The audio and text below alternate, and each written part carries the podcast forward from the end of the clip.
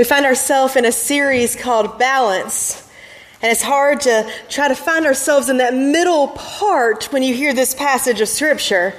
On the one hand, you've got Cain and, and murderers and being apart from God.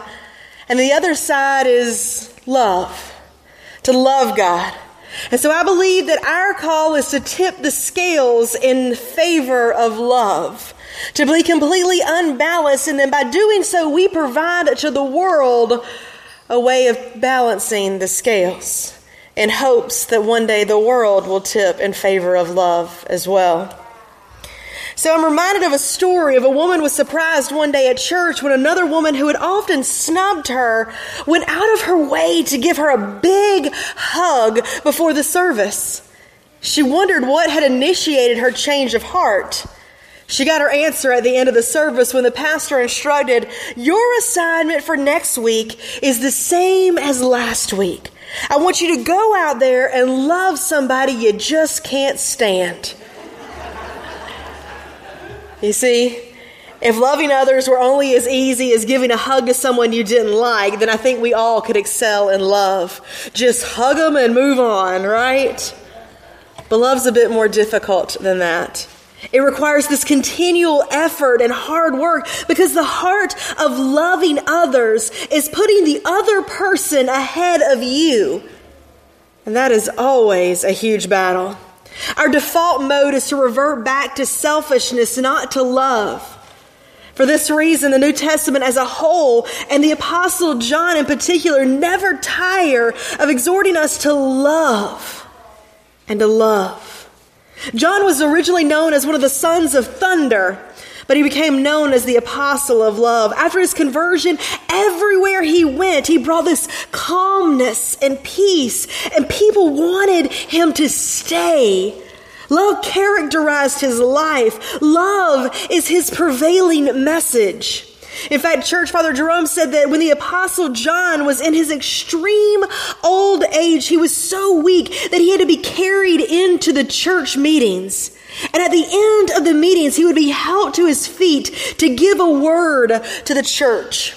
And invariably, he would repeat, Little children, let us love one another. The disciples began to grow weary of these same words every time, and they finally asked him why he always said the same thing over and over. He replied, Because it is the Lord's commandment, and if this is only done, it is enough.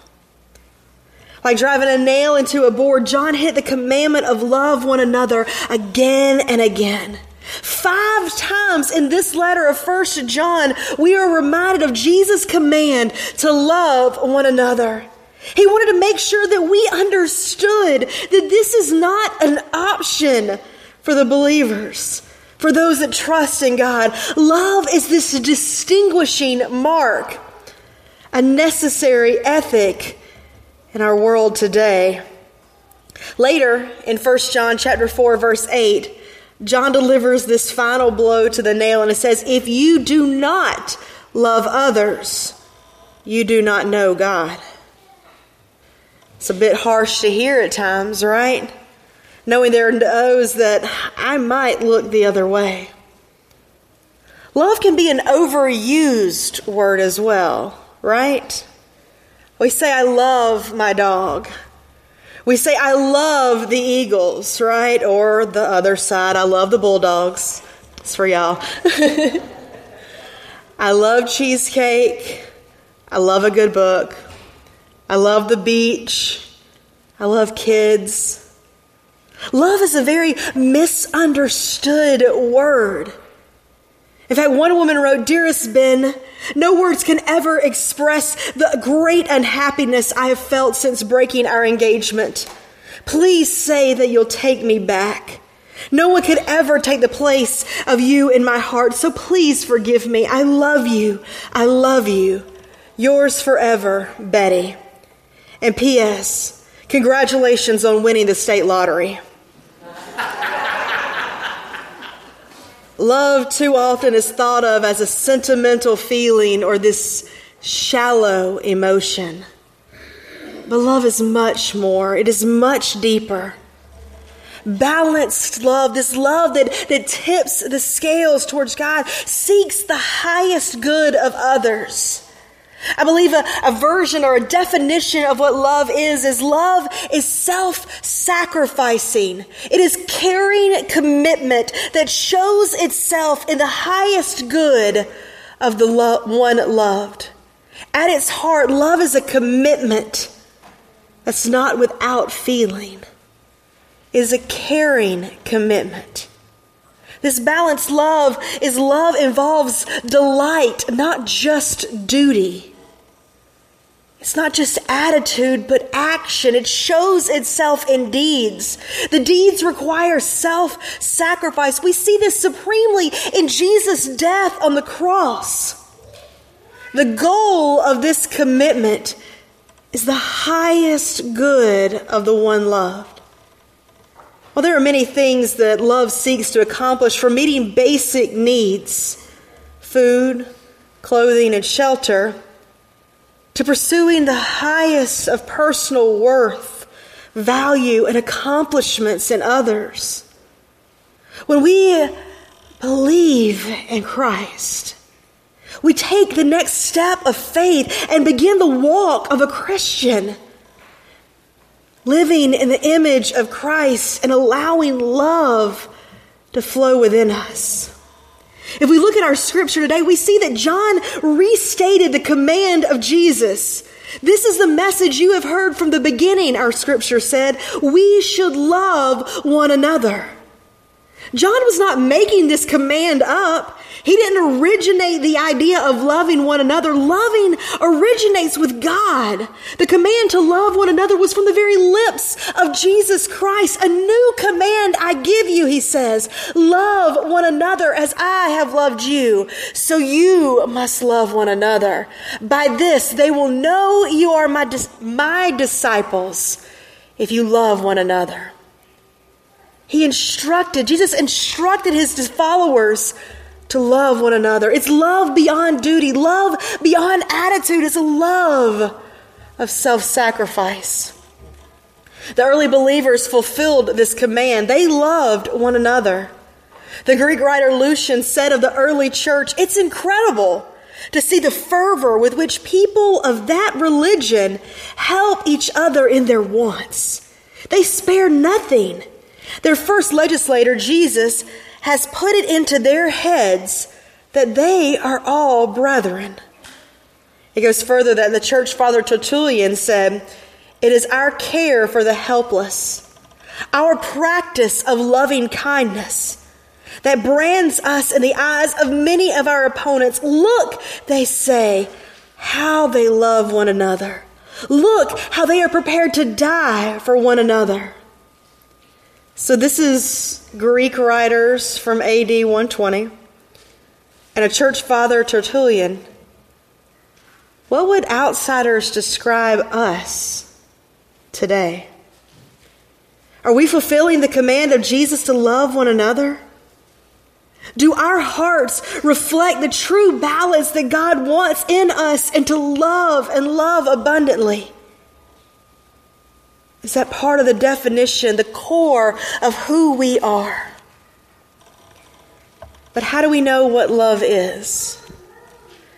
I say that word and then I instantly go to the song, I want to know what love is. Sorry, I didn't mean to ruin that for you. But John sets forth this perfect, supreme example of love the sacrifice of Jesus. John said in our passage, this is how we know what love is that Jesus laid down his life for us. Laid down involves a deliberate, willful act that demonstrates his love. Love is a matter of will rather than just emotion. It's more than warm fuzzies, it's a, a conviction of heart. If you want a portrait of love, look to the life of Christ. He illustrated by the way he lived. He never showed hatred or malice. He only got angry over injustice, but that was motivated by his love of people. He went out of his way, Christ went out of his way to help even the follow those who his fellow Jews despised. He crossed racial, cultural, and geographical barriers to care for people. That may mean we need to go up north or out west. I know that's hard because we like the South, right? But we can cross the geographical barriers. He reached out to the unlovely and the castaways of the world. But the ultimate expression of his love was when he went to the cross, sacrificing his life for us. I didn't earn it or even deserve it. It's as though Jesus was asked, How much do you love humans? And he stretched out his arms and said, This much. A picture is worth a thousand words. Look to Christ, and you will see the very embodiment, the personification of love. But now let's face it, most of you won't be called on to make the ultimate sacrifice. But I believe we can make small sacrifices of love each day.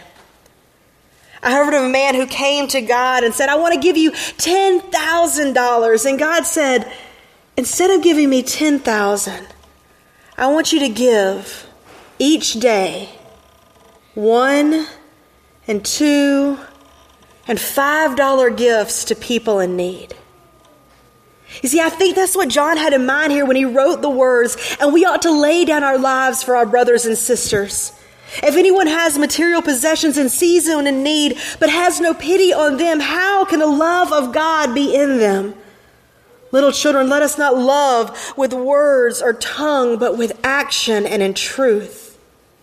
You see, love is expressed in the daily acts of service and help that may not equal much, but when you add it all together, it equals so much. John informed us that Christian love is personal. I think these verses do an interesting thing. He speaks of brothers and sisters, plural, in verse 16.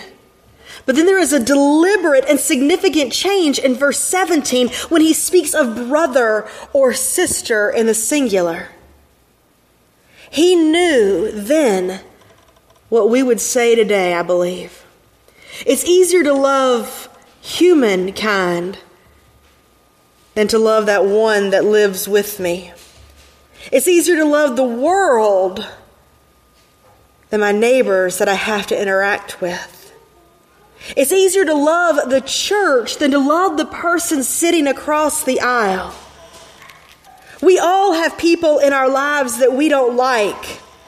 In our family, we call them the smelly kids. But what do we do? How do we balance that, that feeling of not liking and the feeling that God, the command that God has given us to love?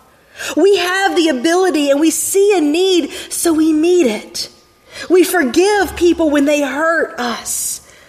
We do good for others. We bless others. We pray for others. We help them. So, if we go back to that definition of love, love is self sacrificing, caring commitment that shows itself in seeking the highest good of others. Love acts. The brutal truth about love is that it boils down to obeying the command of Jesus by displaying our actions of self sacrifice to others. Do we show the signs of loving the world around us? Do we love so much that we tip the scales away from murder and hatred and malice to a world of love? I'm here today standing as a preacher because of the love of my home church. I was a loud, obnoxious, over the top, I know this is surprising, little girl. But I had a church family that loved me. They told me about Jesus. They taught me about the Bible. They gave me an opportunity to serve. And they recognized the call of God upon my life and began the steps of putting me into ministry. They saw something in me that I did not see in myself. They loved me. They loved one another and they loved me. You see, I believe at Pittman Park we are doing that. Have you been blessed when children stand to pray or read the Word of God? When they serve in Holy Communion? We open the doors for them to stand in this place at a holy moment and say, God loves me. These people love me enough to receive me. We welcome them. We welcome all. One of the beautiful things about the United Methodist Church is we open the doors for all. At this table of Holy Communion, you don't have to be a member of this church or a member of any church. You come seeking the love of God. Let's take a moment as we prepare our hearts and go to God in prayer. God, challenge us now to continue to love, to know your presence is guiding us and to feel your presence among us every step of the way. May we love faithfully. May we love abundantly. And may we give ourselves to others in service of you. We pray this in the name of Jesus Christ our Lord. Amen.